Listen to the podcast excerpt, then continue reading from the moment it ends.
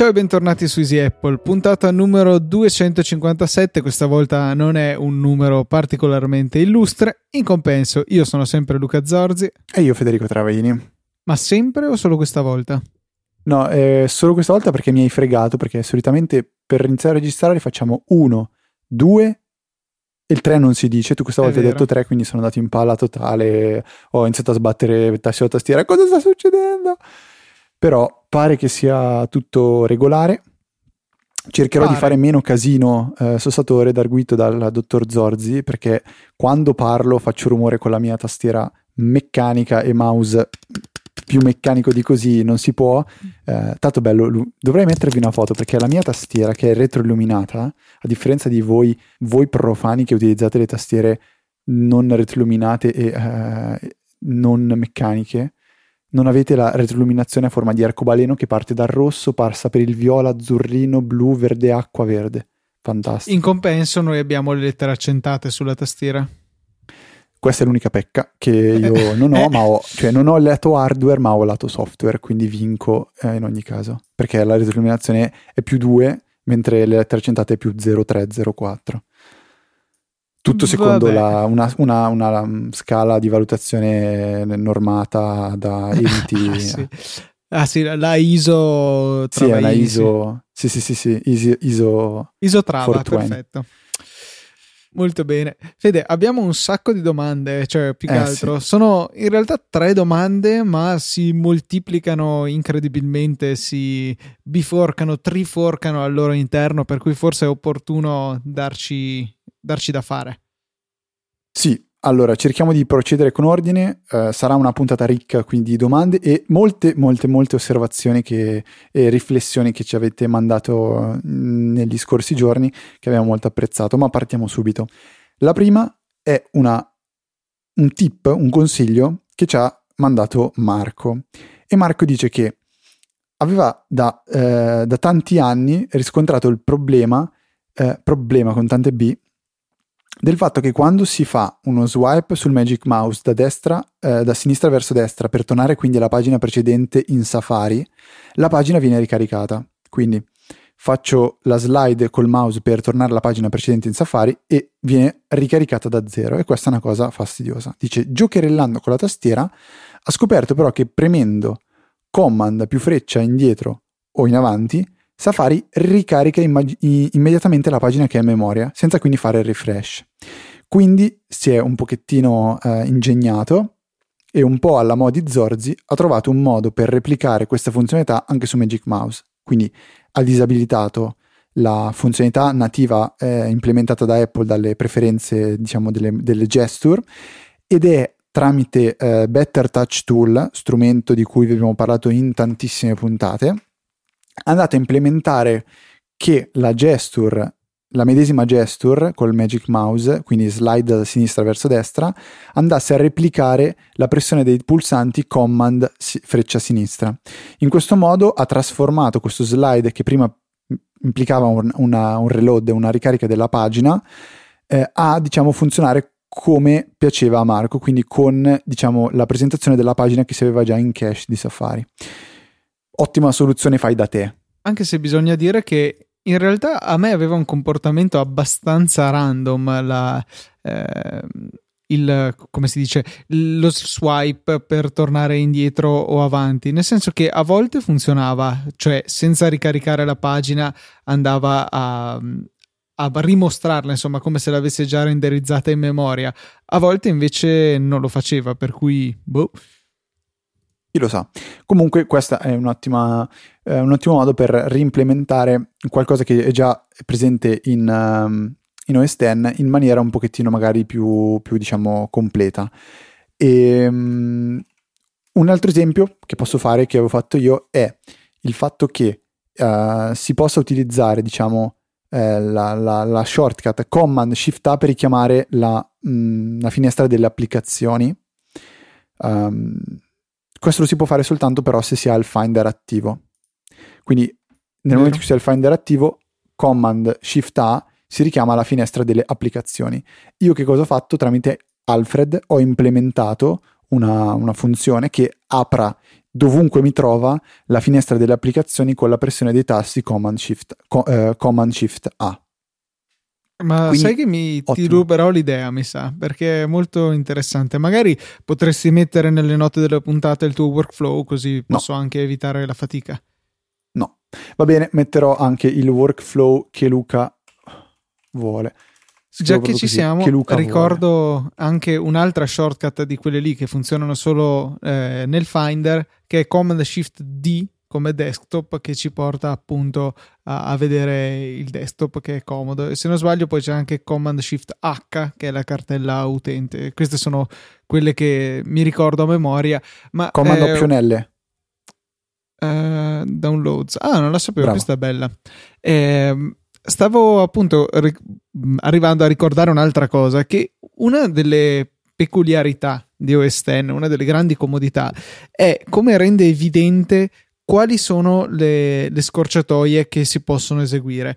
Ad esempio, se noi andiamo sulla menu bar nel Finder, clicchiamo sul menu Vai o Go se avete il sistema in inglese e vediamo di fianco a tutte le voci che ci sono la relativa shortcut, come pure eh, ci viene dato un suggerimento su da dove sta pescando quella shortcut se noi eh, appunto facciamo che ne so appunto command shift D flasherà per un attimo nella nostra menu bar il menu Go, dove possiamo appunto andare a vedere quella shortcut e magari tante altre che sono molto utili. Senti, visto che siamo in vena di consigli su shortcut, sempre eh, in questo ambito c'è un'altra cosa che OS X ha implementato veramente molto bene, che quando si va a selezionare un file, per esempio viene, viene, chiesto di caricare il file su un sito o di salvare un file in una destinazione, si possono usare queste scorciatoie per saltare direttamente in quella cartella nel diciamo file picker. Quindi state scaricando un documento, vi viene, vi viene chiesto dove salvarlo, volete, volete salvarlo sul desktop direttamente da dove dovete scegliere dove salvare il file, premete Command Shift D che sta per desktop e in automatico quella finestra verrà portata a visualizzare il desktop. In questo modo vi eh, risparmierete parecchio tempo per dover navigare, invece che navigare e trovare il desktop, farete direttamente in questo modo. Io lo faccio spessissimo, devo salvare una cosa, la voglio salvare nel desktop. Fede, il desktop è dietro tutte le finestre perché devi andarlo a cercare.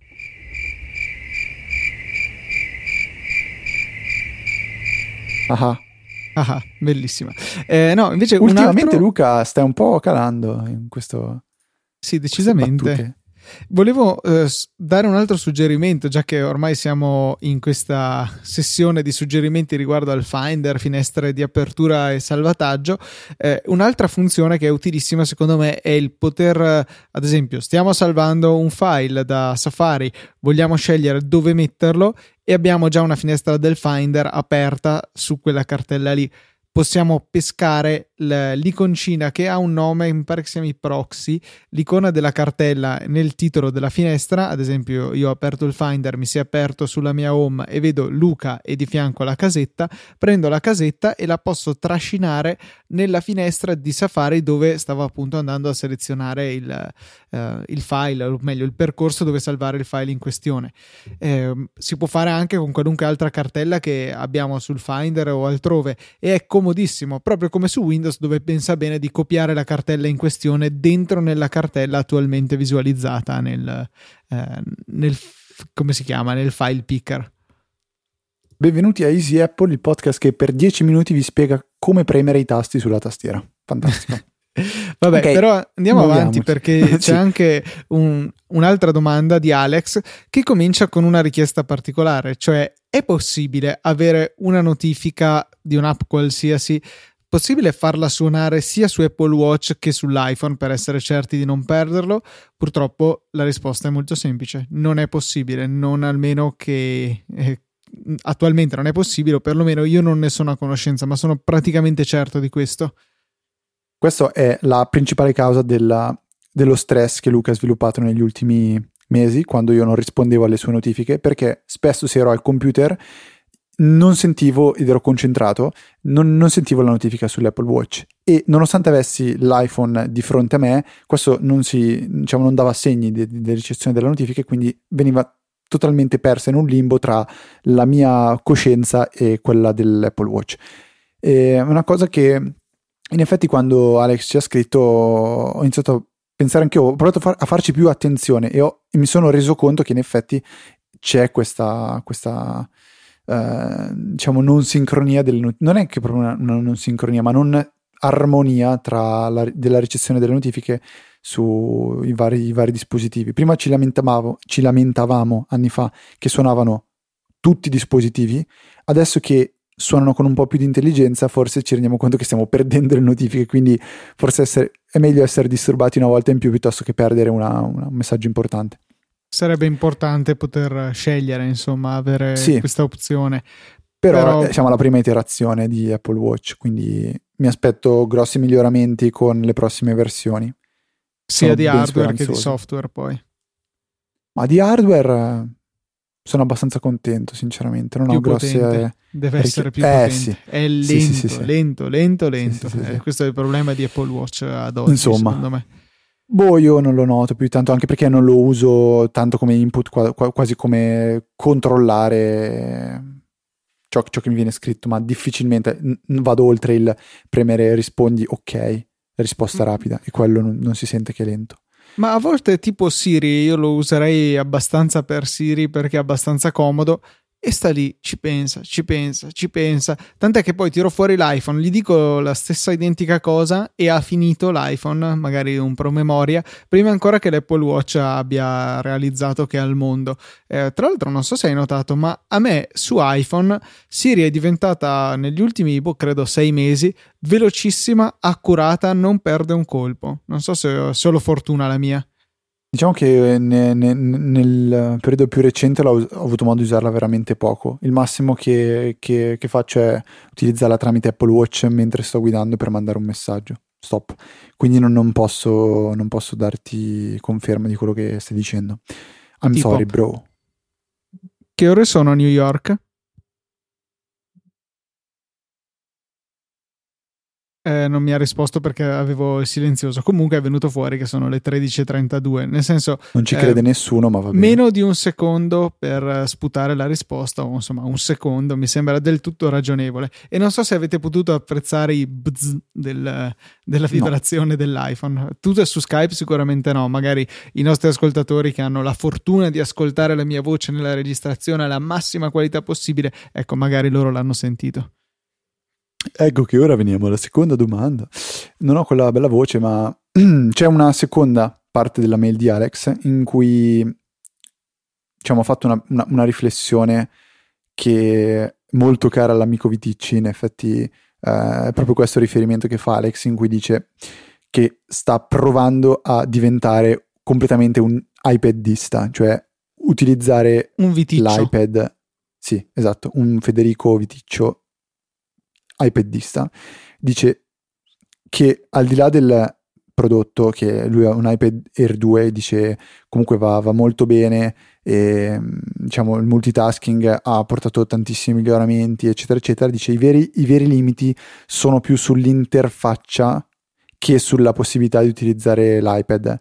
Uh, per esempio ci sono molti software che sono nati e sviluppati per essere utilizzati con degli input che sono mouse e tastiera mentre utilizzare il touch su questa interfaccia diventa una sorta di emulazione e eh, fa fatica a, eh, ad adattarsi bene.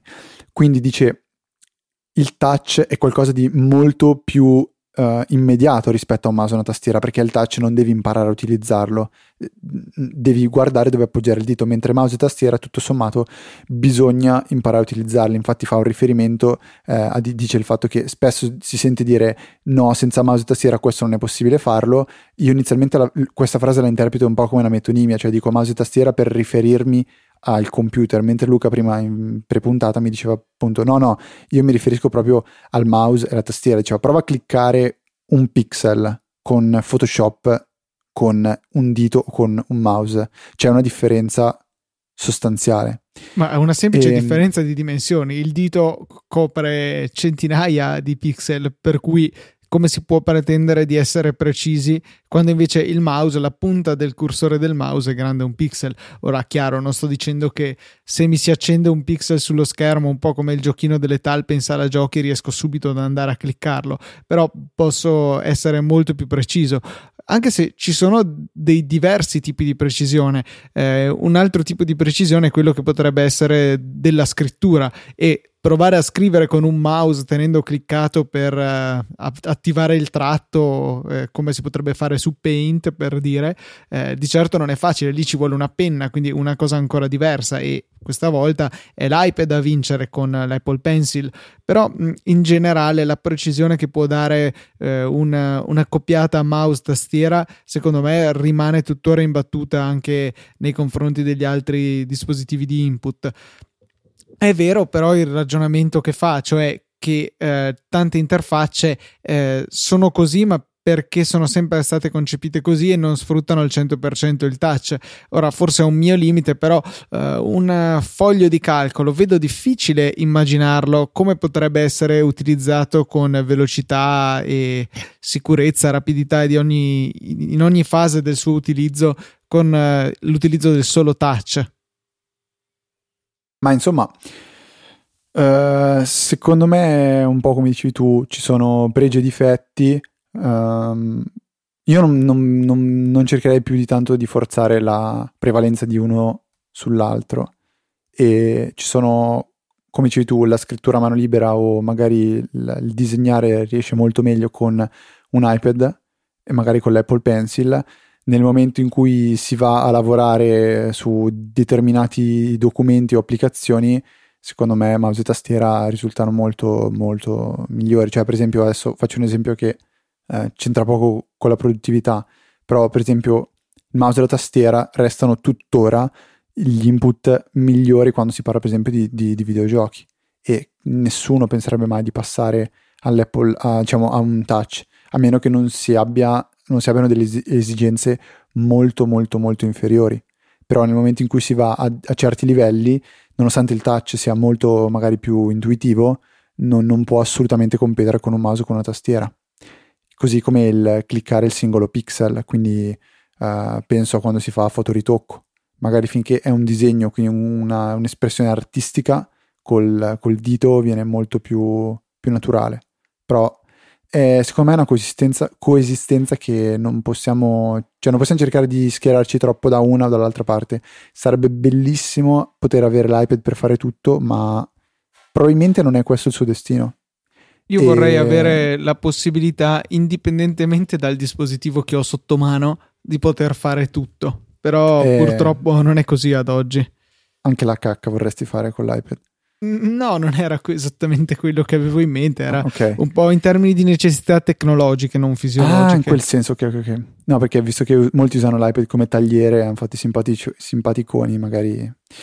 Bene, Flavio, che è l'ultimo nostro ascoltatore che ci ha scritto, ha mandato un'email che sarebbe da denuncia, però fattore molto positivo, tutto ciò che c'è scritto ci ha interessato e vogliamo riproporvelo. Sono due domande e due riflessioni. La prima domanda è questa. Eh, entrambe le domande saranno purtroppo negative per te, Flavio, quindi ti prepariamo prima nel caso stai guidando, non fare pazzie, non, non, non ribaltarti. Allora, la prima è: esiste un modo per effettuare il backup delle foto che ho su iCloud senza utilizzare un MacBook? Questa, diciamo, computer, è la domanda insomma. sintetizzata. Sì, un MacBook o un computer. E la bellissima risposta è un secco no, Luca, direi, proprio secco. Sì, soprattutto perché lui specifica nella sua domanda che ha un iPhone e un iPad da 16 giga, per cui non avendo eh, lo storage necessario ad averle tutte in un dato momento online, cioè nel, nel dispositivo, diventa difficile.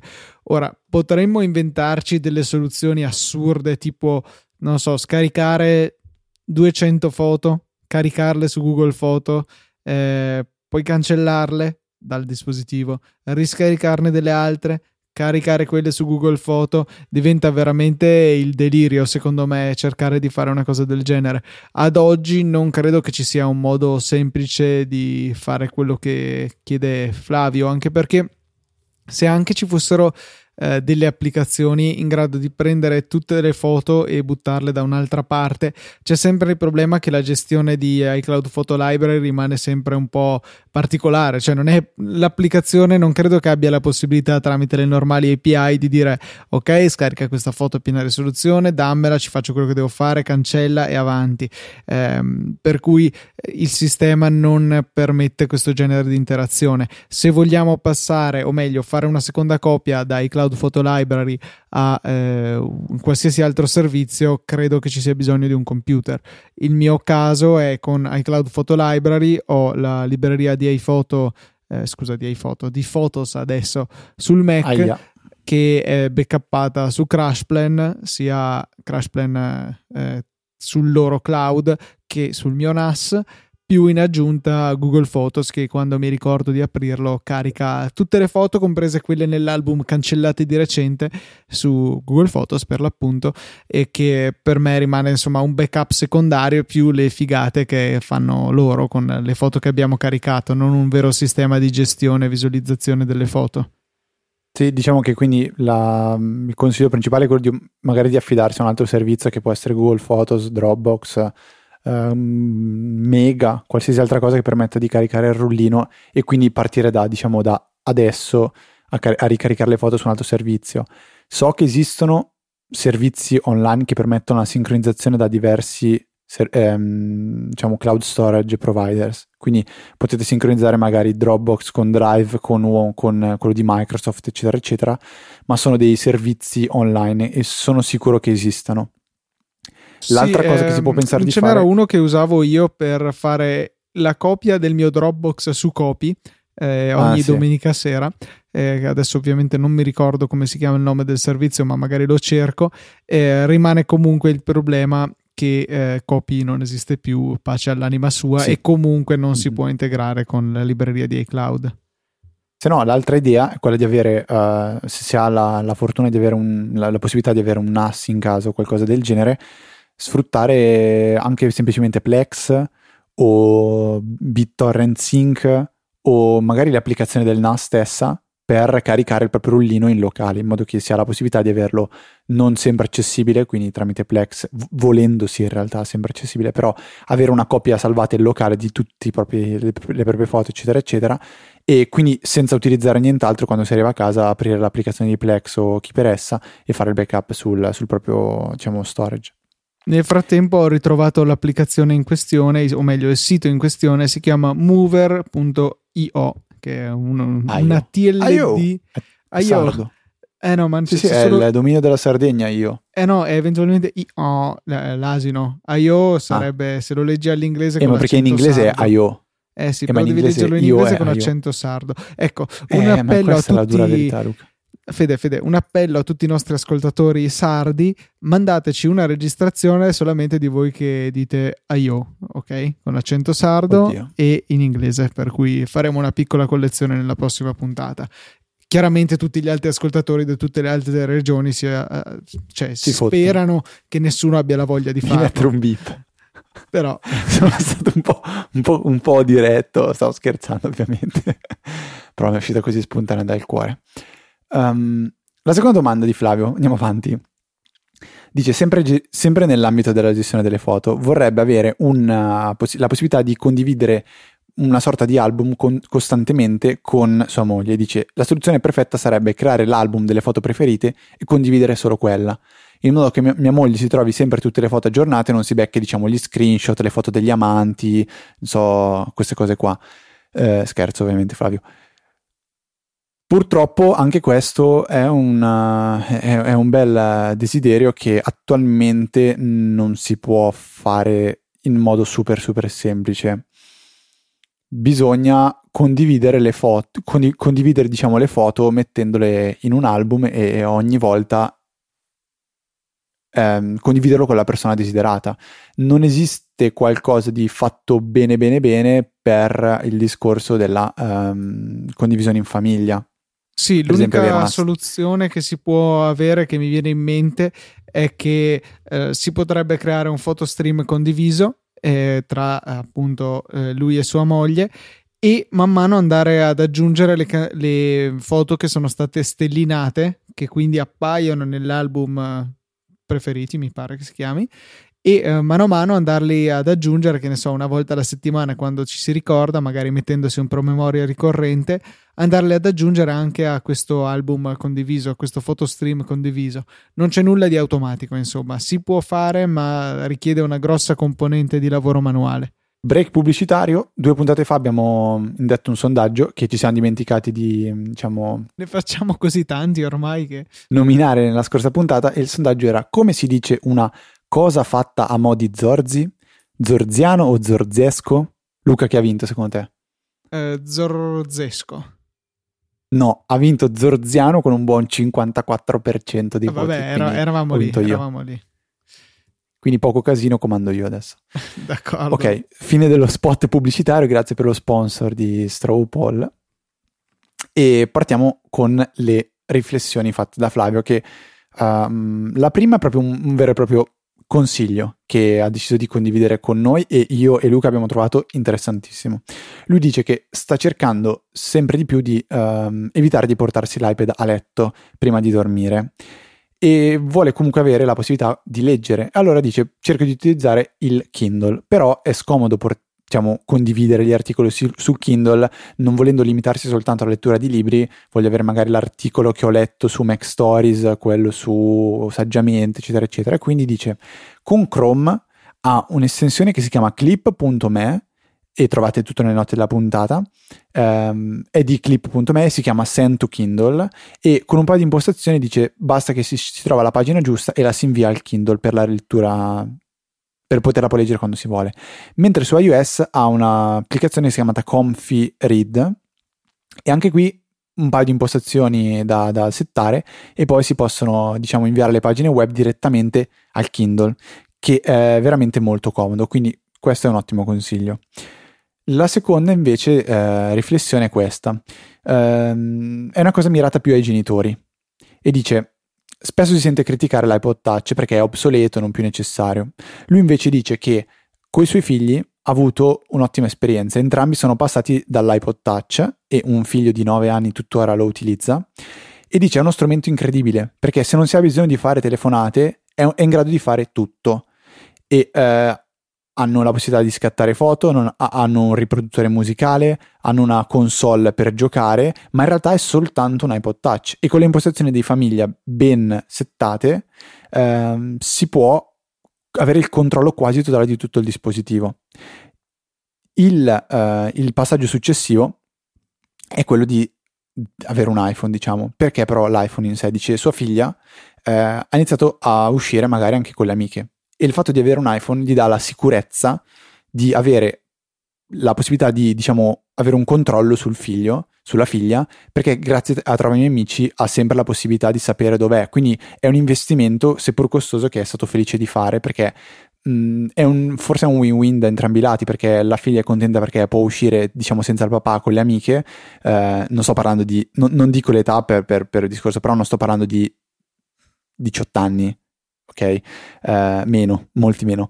E, um, e dice, uh, è uno strumento che so che funzionerà sempre. E quindi in qualità di genitore uh, ho, ho, ho, a disposizione uno strumento che per me è fantastico. E, um, e quindi niente, questa è una riflessione che io ho trovato molto, molto interessante, soprattutto perché è un argomento che da qualche anno ormai è in, inevitabile, quindi l, l'inizializzazione dei propri figli alla tecnologia. Credo iniziazione, perché inizializzazione è un po' il, un sinonimo di formattazione, sì, per cui potrebbe non essere simpatico. L'iniziazione dei propri figli a, diciamo, al mondo della tecnologia. Quindi iPod Touch dice ottimo strumento, in effetti ehm, sono convinto che sia mirato principalmente per i più piccolini eh, quindi hanno la possibilità di fare meno danni, non hanno bisogno di avere un piano telefonico, eccetera, eccetera, ma hanno comunque uno strumento che ehm, se secondo me ben controllato dal genitore con le impostazioni che si hanno a disposizione, può essere veramente interessante e utile. E poi l'iPhone è un passaggio successivo poi probabilmente in futuro si, si, cioè, ci saranno anche altri dispositivi che potranno avere la stessa affidabilità di un iPhone, però niente, è una riflessione che mh, ci è piaciuta molto e volevamo riportarla, quindi grazie mille Fabio, non ti denunciamo per questa volta per la lunghezza della mail, ti sei salvato.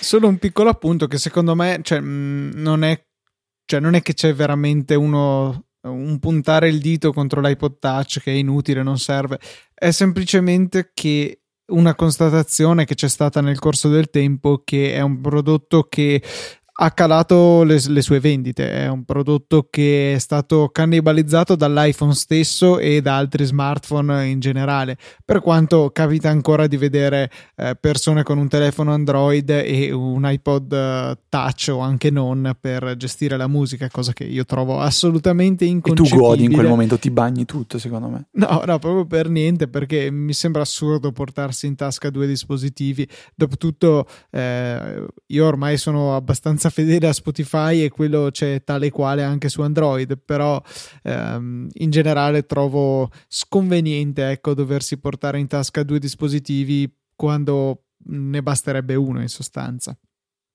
Matteo, il nostro amico, il ragazzo con cui ho scritto la tesi, tuttora, quando ascolta, quando, anche quando ascoltava la musica con me, eh, utilizzava un iPod Touch di prima generazione. No, seconda mi sa che prima, era la sua. No, no, prima generazione. Abbiamo verificato insieme, anche io dicevo no, è impossibile di seconda, abbiamo guardato, è un iPod Touch di prima generazione, col, col retro ancora, quello scuro e nero, mentre il secondo ah, è già è un retro lucido. Cromato, sì, Quindi sì, stiamo parlando di 2010. 2000, eh, no, prima, no, prima, cosa sto dicendo 2010? 7, 8, 7, 8. 2007, hai ragione, 2007, 2010 iPhone 4. eh, Madonna. Tanto, tanto, tanto tempo fa, eh. Siamo quasi ai 10 anni di iPod Touch per la musica. Perché? Perché funziona. Bene. Pazzesco. Luca, abbiamo dieci minuti praticamente per parlare di tutto ciò che vogliamo, quindi sì, punk e anarchia. No, volevo parlarvi di un link a un sito che ho trovato eh, grazie a Filippo Valsorda, che è un italiano che lavora nel security team di Cloudflare. per cui diciamo uno che ne sa e che era diventato f- abbastanza famoso, eh, mi pare ai tempi di Heartbleed o forse di qualche altra vulnerabilità famosa dell'anno scorso. E in pratica ha segnalato questo sito che si chiama eh, webk.robinlinus.com oppure nelle note di questa puntata lo troverete. Ehm, che fa vedere un po' tutte le cose che possono sapere i browser relativamente a noi. E eh, guardando su Safari, eh, tutto sommato ci sono delle cose abbastanza innocue, cioè la posizione approssimativa ricavata dalla, dall'indirizzo IP e quindi dalla connessione che stiamo usando eh, il sistema operativo, la versione del browser, non dice niente riguardo ai plugin, mi dice che io sto usando un Mac con processore Intel, tanto piacere. Eh, qualche informazione riguardo appunto alla connessione, il fatto che sono loggato a tutti i social media del mondo, Facebook, Twitter, Reddit, Instagram, Dropbox, Google Plus e Spotify, eh, lo sa, e poi c'è qualche altra informazione, ma niente di eccessivamente sconvolgente. Poi andiamo a visitare la stessa pagina con Chrome e eh, diciamo che non dico che mi, mi, è venuta la pelle d'oca, però insomma qualche domandina me la sono fatta perché Chrome è più aggressivo nell'andare a supportare alcune tecnologie e insomma con questo hanno potuto vedere che ho un, ancora una volta un processore Intel 4 core anche se in realtà sono due più di altri due dell'hyperthreading che ho una GPU della Nvidia modello GT330M la risoluzione è quella che è, la mia batteria è carica al 99% e, ci vorranno altre 0 ore per la ricarica, il mio indirizzo IP locale è nell'appunto nella rete locale, e, a che il giroscopio del Mac, che mi ero dimenticato che anche i Mac hanno un giroscopio, e sto vedendo un uh, numero, cioè due numeri per i due angoli di inclinazione che rileva riguardo al mio Mac, con un numero di cifre decimali imbarazzante eh, per eh, vedere l'orientamento del computer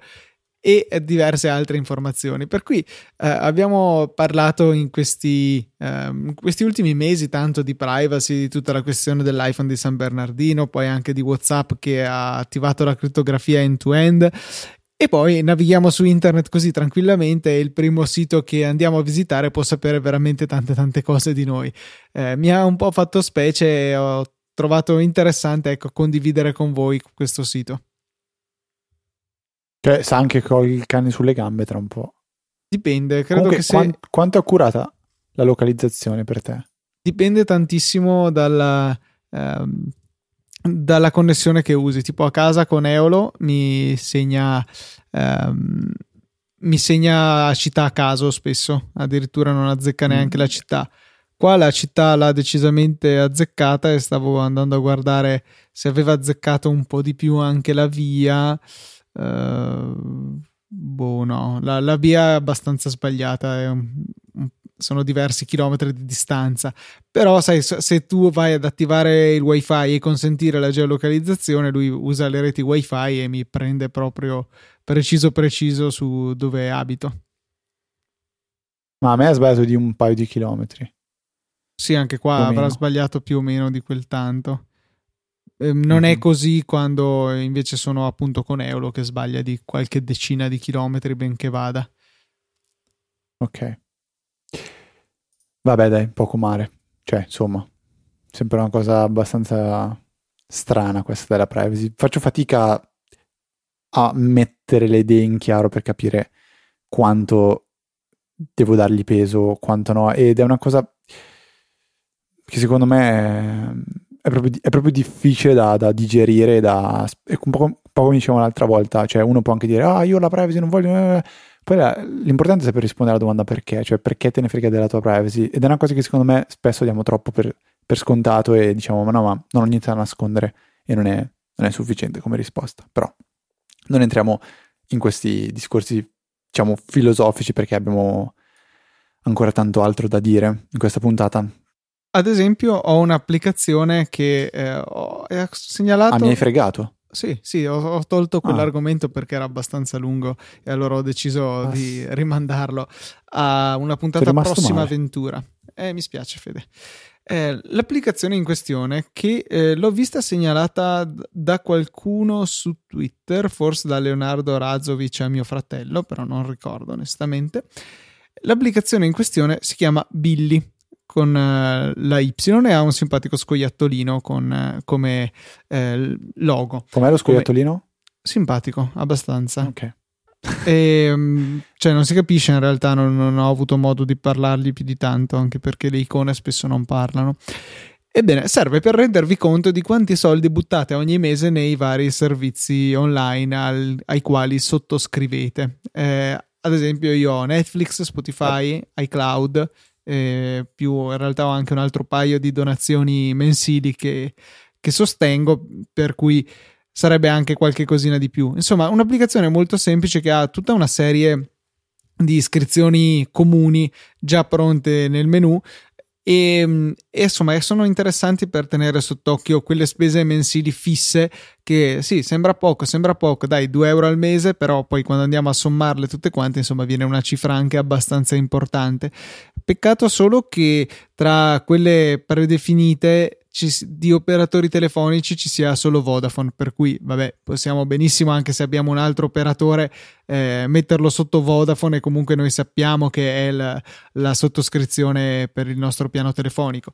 Però insomma sarebbe carino eh, se ci fosse già eh, anche qualunque altra eh, compagnia telefonica, anche perché quando andiamo a crearne una personalizzata non è che possiamo scegliere il logo che vogliamo, ci tocca adeguarci al, ad una delle icone generiche che sono per carità parecchie ma ovviamente non possono coprire ogni possibile e immaginabile eh, logo di ogni compagnia del mondo eh, comunque è possibile come dicevo creare anche delle sottoscrizioni personalizzate inserendo nome, descrizione, un colore che ciclo di fatturazione hanno. E qui c'è un po' un limite nel senso che eh, si può scegliere solo tra mensile, trimestrale e annuale eh, per cui non c'è la possibilità del, di usare i mesi corti che sono in uso presso gli operatori telefonici per i quali come ben sappiamo ci sono 13 mesi in un anno perché durano 28 giorni l'uno. Ma va stai mentendo eh, a quanto pare invece sembra proprio che durino 28 giorni mesi, è incredibile. Pazzesco. Comunque, andando oltre, c'è un'altra segnalazione in realtà che ci è arrivata via Twitter non via mail, quindi siamo salvi. Non è vero, è arrivata via mail anche questa, scherzavo. Quindi è un'altra mail di Francesco che ci segnala una collezione di uh, applicazioni su Product Hunt. Product Hunt è un sito di cui avevamo già parlato, utile per andare a scoprire nuovi software, nuovi servizi uh, e sono raggruppati in categorie. Beh, ve l'abbiamo già detto, non stiamo a ripetere. Questa collezione di applicazioni sono applicazioni per OS X che vivono nella menu bar.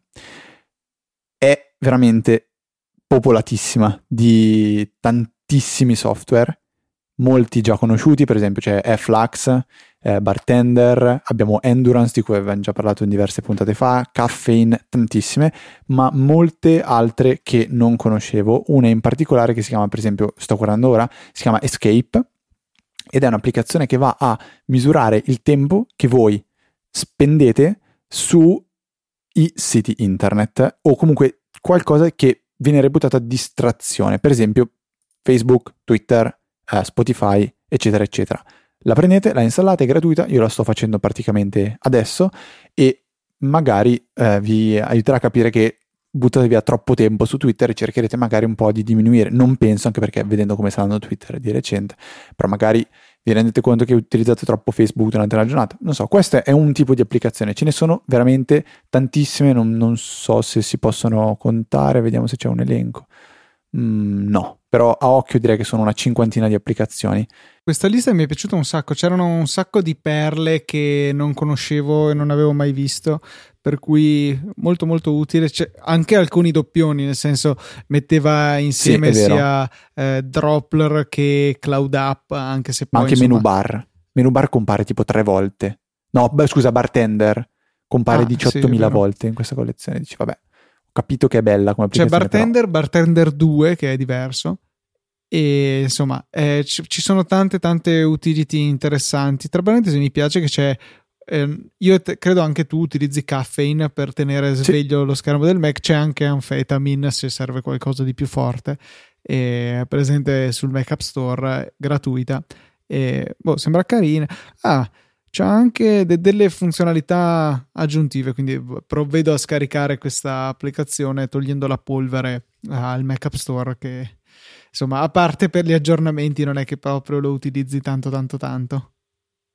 Non so te, ma. Mm. No, sinceramente, nope. Tra parentesi, um, questo sviluppatore ha una. Mm, cioè, gli piace per eh, avere nomi tipo di sostanze. Questa è Amphetamine, dopo c'è Plisterin, che sembra una, una medicina e immagino serva per gestire i file Plist. Uh, che bello, il Mac Store non darsi. mi scarica la, l'applicazione, ma bene così. Beh, ti sorprendi anche, cioè, ma dai. Boh, onestamente sì, eh, però cioè, siamo a delle nuove frontiere, non riuscire a cliccare su Get. Ma dai, non ti è mai capitato che arrivi a, fa- a fare un aggiornamento, non so, di GarageBand di un giga e mezzo e finito fa, oh, c'è qualcosa che è andato storto, aspetta che lo riscarico da capo. Non so se tu hai mai avuto il piacere, e con piacere intendo dispiacere, di dover aggiornare Xcode. No. Io ho adottato la tecnica non guardo e spero che prima o poi si faccia da solo e di solito funziona. Se invece hai fretta e devi aggiornarlo per una qualunque ragione, beh, probabilmente è meglio trovare un altro modo di investire il proprio tempo. Mm-hmm. Un buon modo Luca di investire... Domenico. Ah, Ops. ok. no, Domenico dovrà aspettarci vai, vai. perché aveva un'ultima applicazione di cui volevo parlare, sì, sì. un piccolo suggerimento, un'applicazione gratuita che è presente su App Store per iPhone e si chiama Widget Calendar e è una delle ragioni per cui io inizialmente avevo cominciato a usare Fantastical sul mio iPhone, cioè mettere un calendario completo nel proprio widget, nel proprio menu dei widget più che altro, quindi nella tendina delle notifiche è molto molto comodo e è totalmente gratuito a differenza di Fantastical che seppur un'ottima applicazione, non è gratuita. Per cui se volete solamente quella funzione lì e non vi interessano tutte le altre eh, per carità, comodissime funzioni di Fantastical, questa potrebbe essere un'applicazione che fa il caso vostro, widget calendar gratuita nell'App Store. Io invece stavo dicendo che, stavo, scusate, ma stavo scrivendo, devo stare attentissimo a non far rumore, altrimenti Luca mi bacchetta un casino le mani. Eh, che Domenico ci ha segnalato un prodotto che io sinceramente non, non ho mai utilizzato, non conoscevo, che si chiama SanDisk Cruiser iExpand pen drive per iPhone, iPad USB Lightning 32 GB argento. Questa è la descrizione su Amazon. E che cos'è? È una pennetta USB che ha la possibilità di connettersi tramite una porta Lightning a un dispositivo che sia iPad o iPhone. È una cosa che sinceramente non ho idea di come funzioni. C'è stata, segna- c'è stata segnalata da Domenico, io l'ho visto e ho detto, mm, ma che figata, solo che Domenico non ha, diciamo, ehm, scritto un tema per spiegarci un attimo come la utilizza, qua, quali sono le applicazioni che la supportano, qual è il vantaggio, il suo utilizzo magari personale, eccetera, eccetera. Quindi vi iniziamo a consigliare il prodotto perché visto così sembra veramente interessante, magari qualcuno ha voglia di sperimentare, provarlo e poi ci dirà sì, guarda, è fantastica, la utilizzo con questo, mi ha cambiato la giornata, ora veramente posso utilizzare soltanto l'iPad e a quel punto gli farò domanda, ma perché allora usi una pennetta USB? In cosa la infili? E lui dirà, eh, scherzavo, non è vero. Vabbè, niente, a parte questo siparetto stupido, prodotto da questa costa 50 euro circa è da 32 giga. Aspettiamo vostre notizie.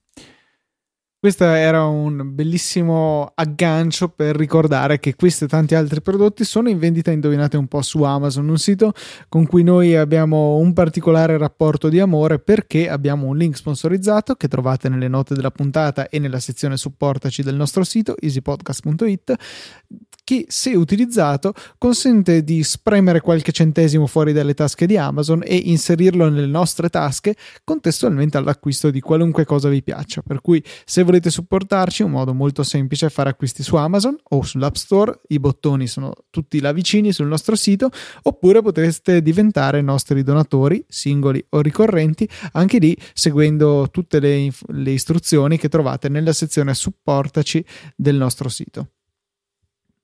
Questa settimana dobbiamo ringraziare in particolare Riccardo Innocenti, Bisceglie Nicola, Nicola Bisceglie, mm, sì, direi che il nome è Nicola Bisceglie, Andrea Cozza e Marcello Marigliano. Grazie mille per eh, essere stati, diciamo, quelli che ci hanno supportato in questa settimana.